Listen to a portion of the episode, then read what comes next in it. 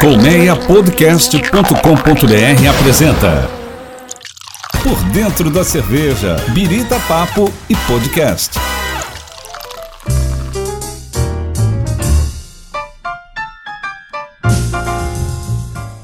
Seja bem-vindo e bem-vinda a mais um episódio do Por Dentro da Cerveja. Eu sou a Carolina Barbosa e toda semana trago para você o que há de mais interessante no universo dessa bebida. Eu sei que você já sabe, mas não custa nada lembrar que você pode ouvir esse e os outros programas do Colmeia Podcast, o rádio do seu tempo, no seu aplicativo preferido, seja no iTunes, no Google Podcast, no Spotify ou em qualquer outro agregador que você esteja acostumado. É só clicar lá e assinar, que é de graça, e toda sexta-feira você vai receber um episódio novo. Eu também te convido a fazer uma avaliação, porque a sua opinião é muito importante pra gente. Você pode me procurar também no Instagram, arroba por dentro da cerveja, e sugerir assuntos do seu interesse, que vai ser um enorme prazer a gente abordar aqui. Antes de entrar no tema desse episódio, eu vou dar um recadinho para quem gosta de cerveja e quer entender mais do assunto. A Associação Brasileira de Sommeliers, ABS Rio, está com inscrições abertas para o curso Introdução ao Universo Cervejeiro com o sommelier Pedro Barcelos, que já foi entrevistado aqui no episódio sobre American Lager e Pilsen. Começa em 7 de novembro, no Rio de Janeiro, e se estende até 28 de novembro, sempre às quartas à noite. Conteúdo vai desde história da bebida e matéria-prima até o serviço correto, passando ainda pelas escolas cervejeiras. Você vai poder provar ainda 12 rótulos de pequenos produtores do estado do Rio. Os interessados podem se inscrever pelo telefone 21 2265 2157. O valor total do curso é de 434 reais. Mas se você for associado da ABS, você ainda tem um desconto de 100 reais nesse valor total.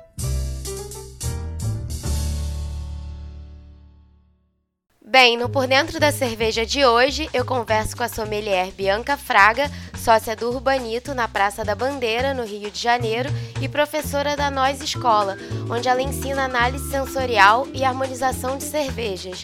Para quem não conhece, a Nós Escola tem uma pegada de bem-estar, de qualidade de vida, então ela acaba falando sobre harmonização também de cerveja com uh, comidas mais saudáveis. Bia, muito obrigada pela sua participação aqui e seja bem-vinda no nosso podcast. Obrigada pelo convite, Carol. Uma honra estar aqui falando um pouquinho sobre cerveja com você.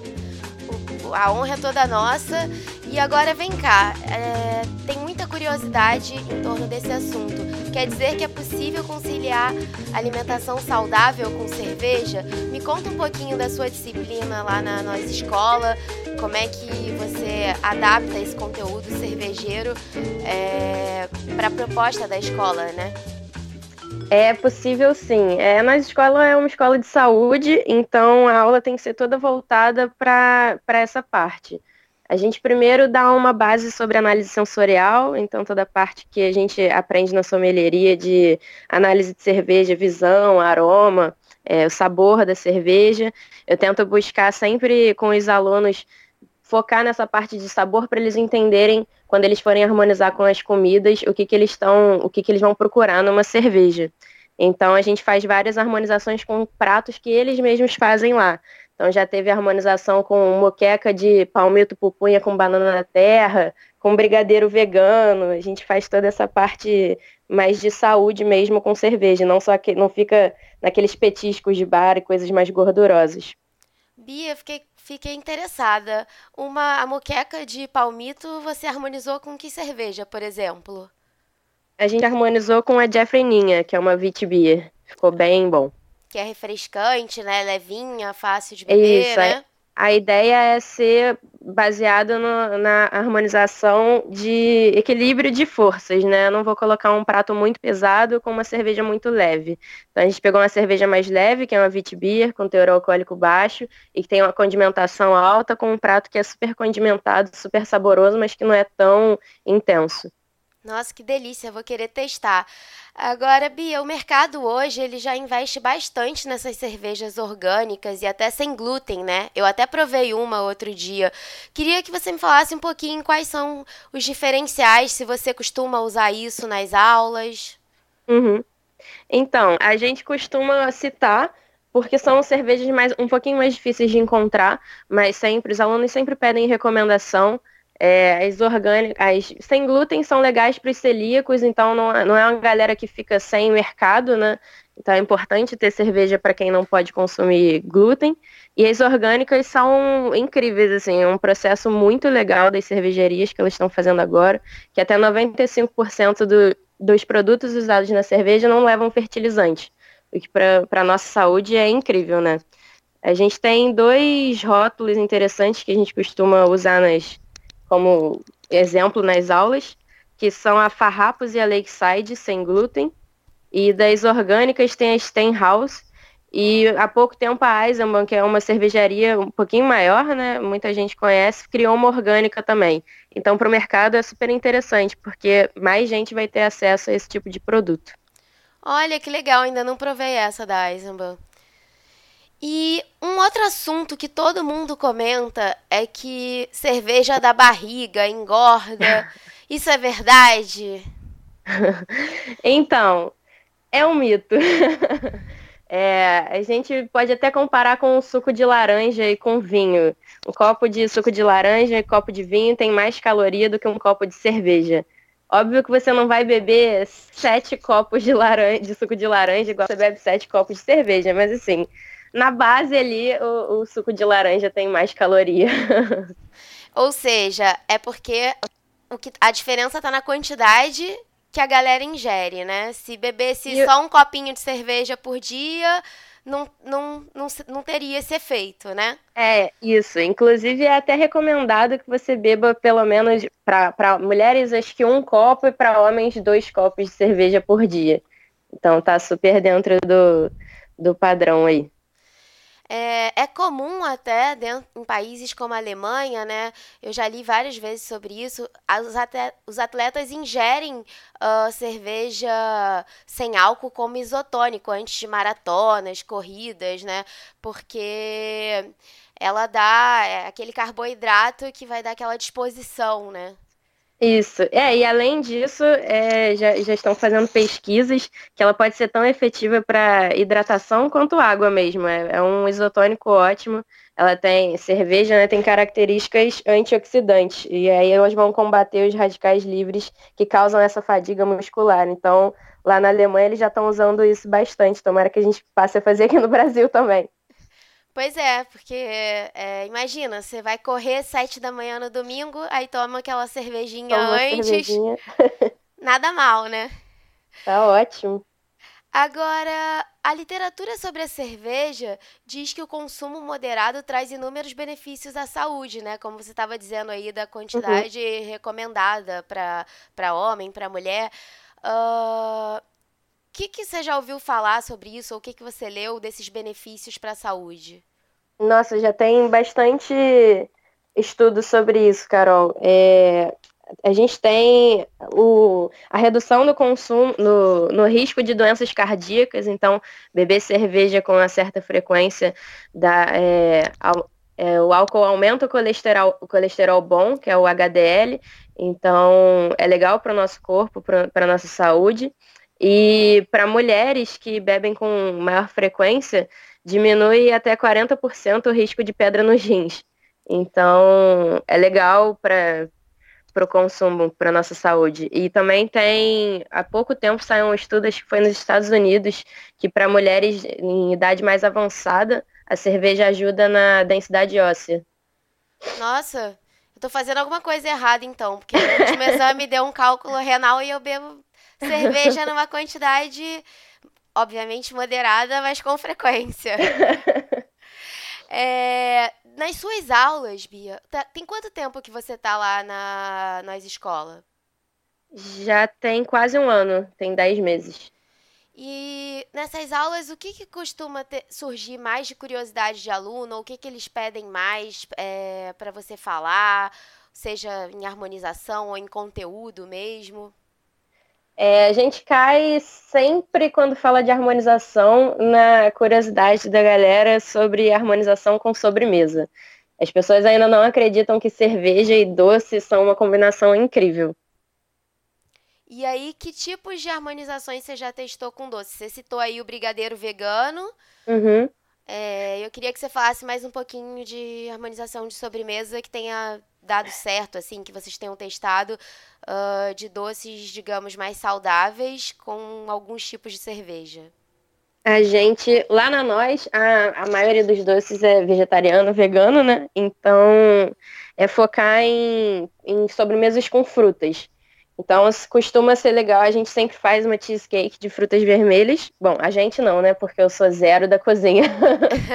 é, e, e, aí, tendo essa cheesecake de frutas vermelhas, normalmente eu levo ou uma dry stout e para fazer uma harmonização por complementação ali, que a, a dry stout vai trazer como se fosse uma calda de chocolate ou de café na, na sobremesa, ou levo alguma cerveja ácida. A última que eu levei, se eu não me engano, foi uma cerveja, uma sour com morango da Três Cariocas.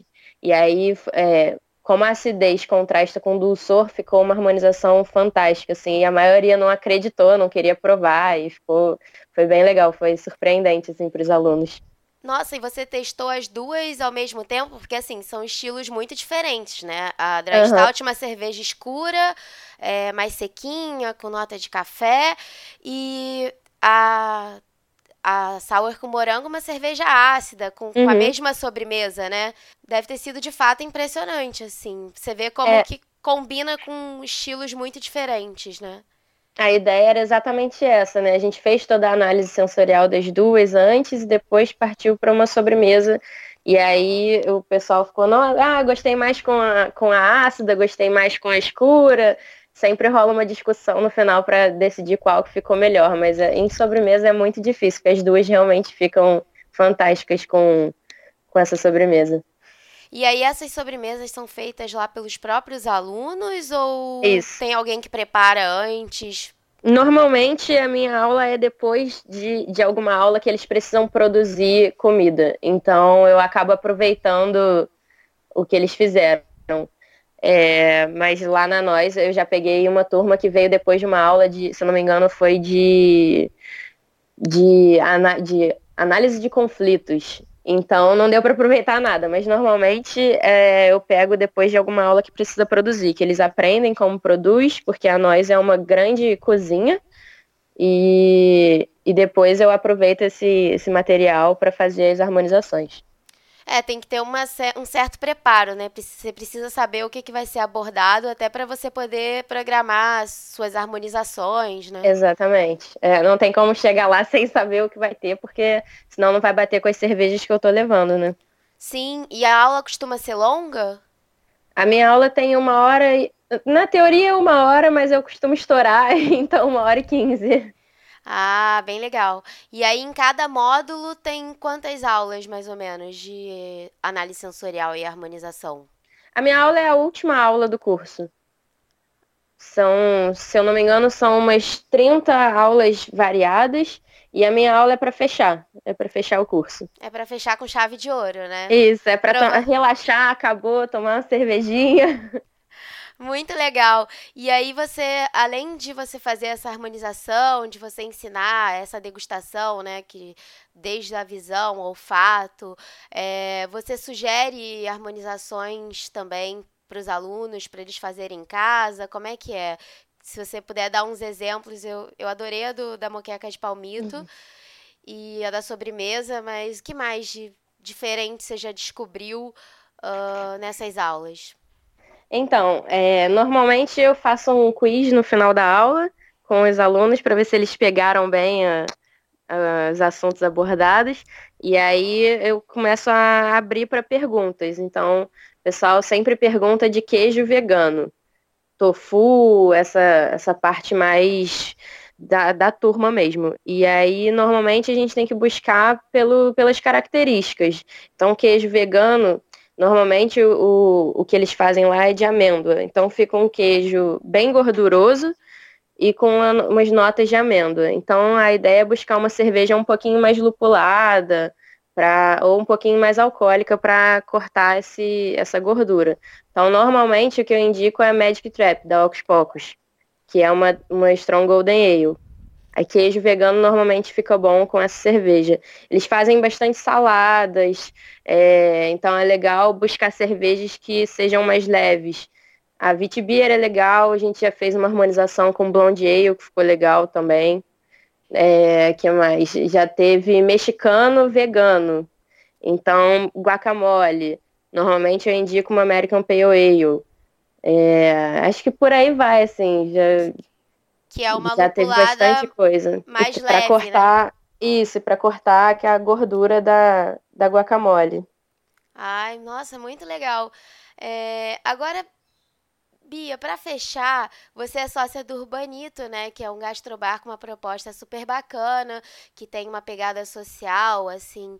Uh, você sempre faz eventos é, para ajudar pessoas, enfim, mostrar novos talentos. E apesar de super jovem, você acumula uma bagagem relevante no mercado cervejeiro. Você é sommelier, mestre em estilos, é, já teve carta de cerveja premiada. Queria que você contasse pra gente um pouquinho como você decidiu trabalhar no, nesse mercado cervejeiro e como você foi se preparando para isso. Então, eu fazia estágio numa grande empresa e já estava bem de saco cheio de tudo que acontecia nesse mundo corporativo. E a minha tia é dona do Aconchego Carioca, então eu sempre frequentei a casa e tinha uma carta gigantesca antigamente. E eu sempre ficava observando a galera provando, analisando, achava muito legal. E até que o, teve o curso do Boto, do Leonardo Boto, de produção de cerveja, e minha tia falou, ah, vai, faz, vê, vê qual é. E aí eu fiz o curso, foi lá que eu me apaixonei por cerveja, a aula dele é incrível, e logo depois eu já procurei um curso de sommelier. E aí eu achei o Instituto da Cerveja, que para mim é o melhor curso do Brasil, Fiz o curso de sommelier, continuei apaixonada por cerveja, fui para o mestre em estilos, que foi uma especialização que agregou muito assim na minha vida como profissional, como professora. E, e aí depois disso trabalhei numa cervejaria carioca e abri o Urbanito focado em harmonização e experiência gastronômica e com essa pegada social também. Porque não, a gente não pode esquecer essa parte que é muito importante. Pois é, outro dia vocês fizeram, né, uma campanha com o Hemorrio em que doava sangue, né? A gente fez uma campanha, inclusive com a Nós Escola, a Nós Escola entrou como parceira. É, então a pessoa doava sangue e ganhava um lanchinho feito por nós, pela nós, exclusivo, totalmente vegano, com leite de castanha, com sanduíche de beterraba com broto, tudo orgânico é, e vegano. E o pão foi da Slow Bakery, foi, foram nossos parceiros também. Nossa, muito legal. Você vê como a cerveja pode ultrapassar diversas fronteiras, né? E fazer muita, muita coisa bacana, assim. Nossa, com certeza. É, e aí você, eu não sabia que você tinha feito. O Boto foi, o Leonardo Boto foi o nosso último entrevistado aqui sobre produção caseira. E eu não sabia uhum. que você tinha feito o curso dele. Mas produção não é bem a sua área, não, né? Você prefere a parte de sommelier? Você faz cerveja? Não, então, produção é zero a minha área. Eu fiz o curso e me apaixonei pela cerveja pronta, não pela produção. Dá trabalho, né? É muito complicado. A gente, eu fico brincando com o pessoal que a minha parte é mais analisar a cerveja já pronta. Fazer não é comigo, não. Você vê que eu não entro na cozinha, não mexo com gastronomia, eu só faço as harmonizações depois que as comidas já estão prontas, com a cerveja é a mesma coisa. Ah, bem legal. E tem quanto tempo? É, eu esqueci sua idade, 24? Não. 24. Tem quanto tempo que você começou a trabalhar com cerveja? Eu fiz o curso do Boto com 19. Nossa, tem cinco, cinco anos aninhos. já. Caramba, ainda tem um longo caminho pela frente. Tomara.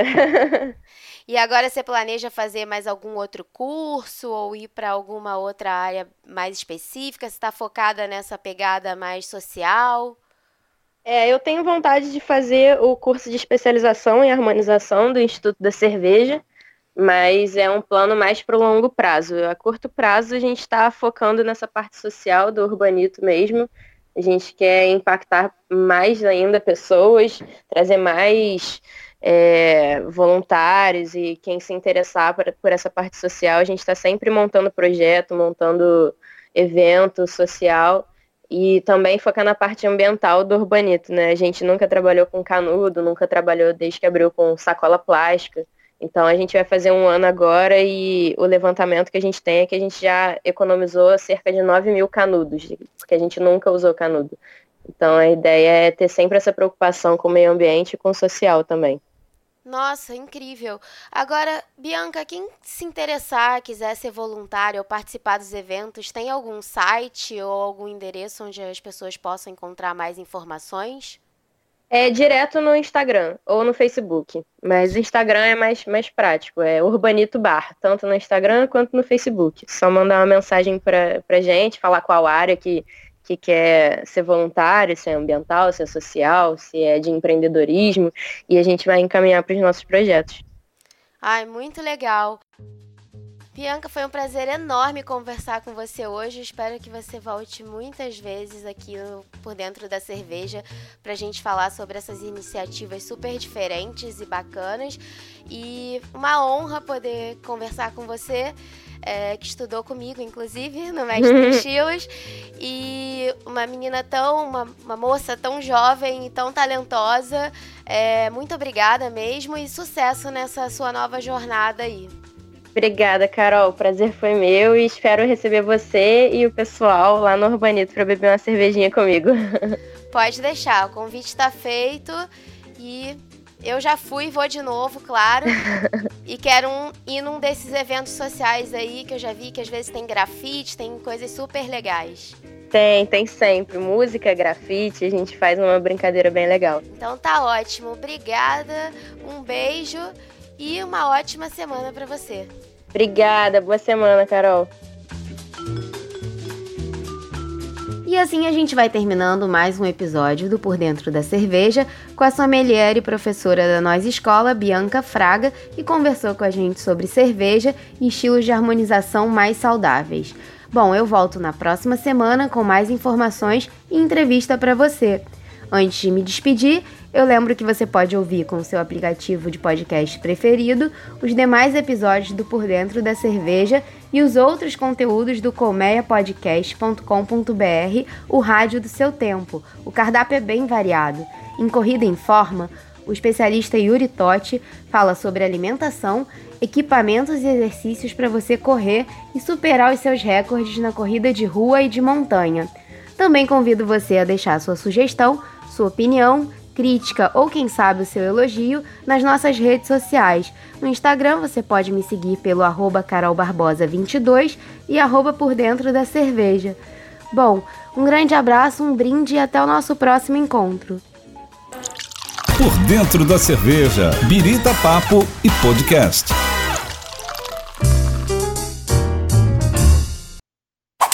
Colmeia Podcast, o rádio do seu tempo.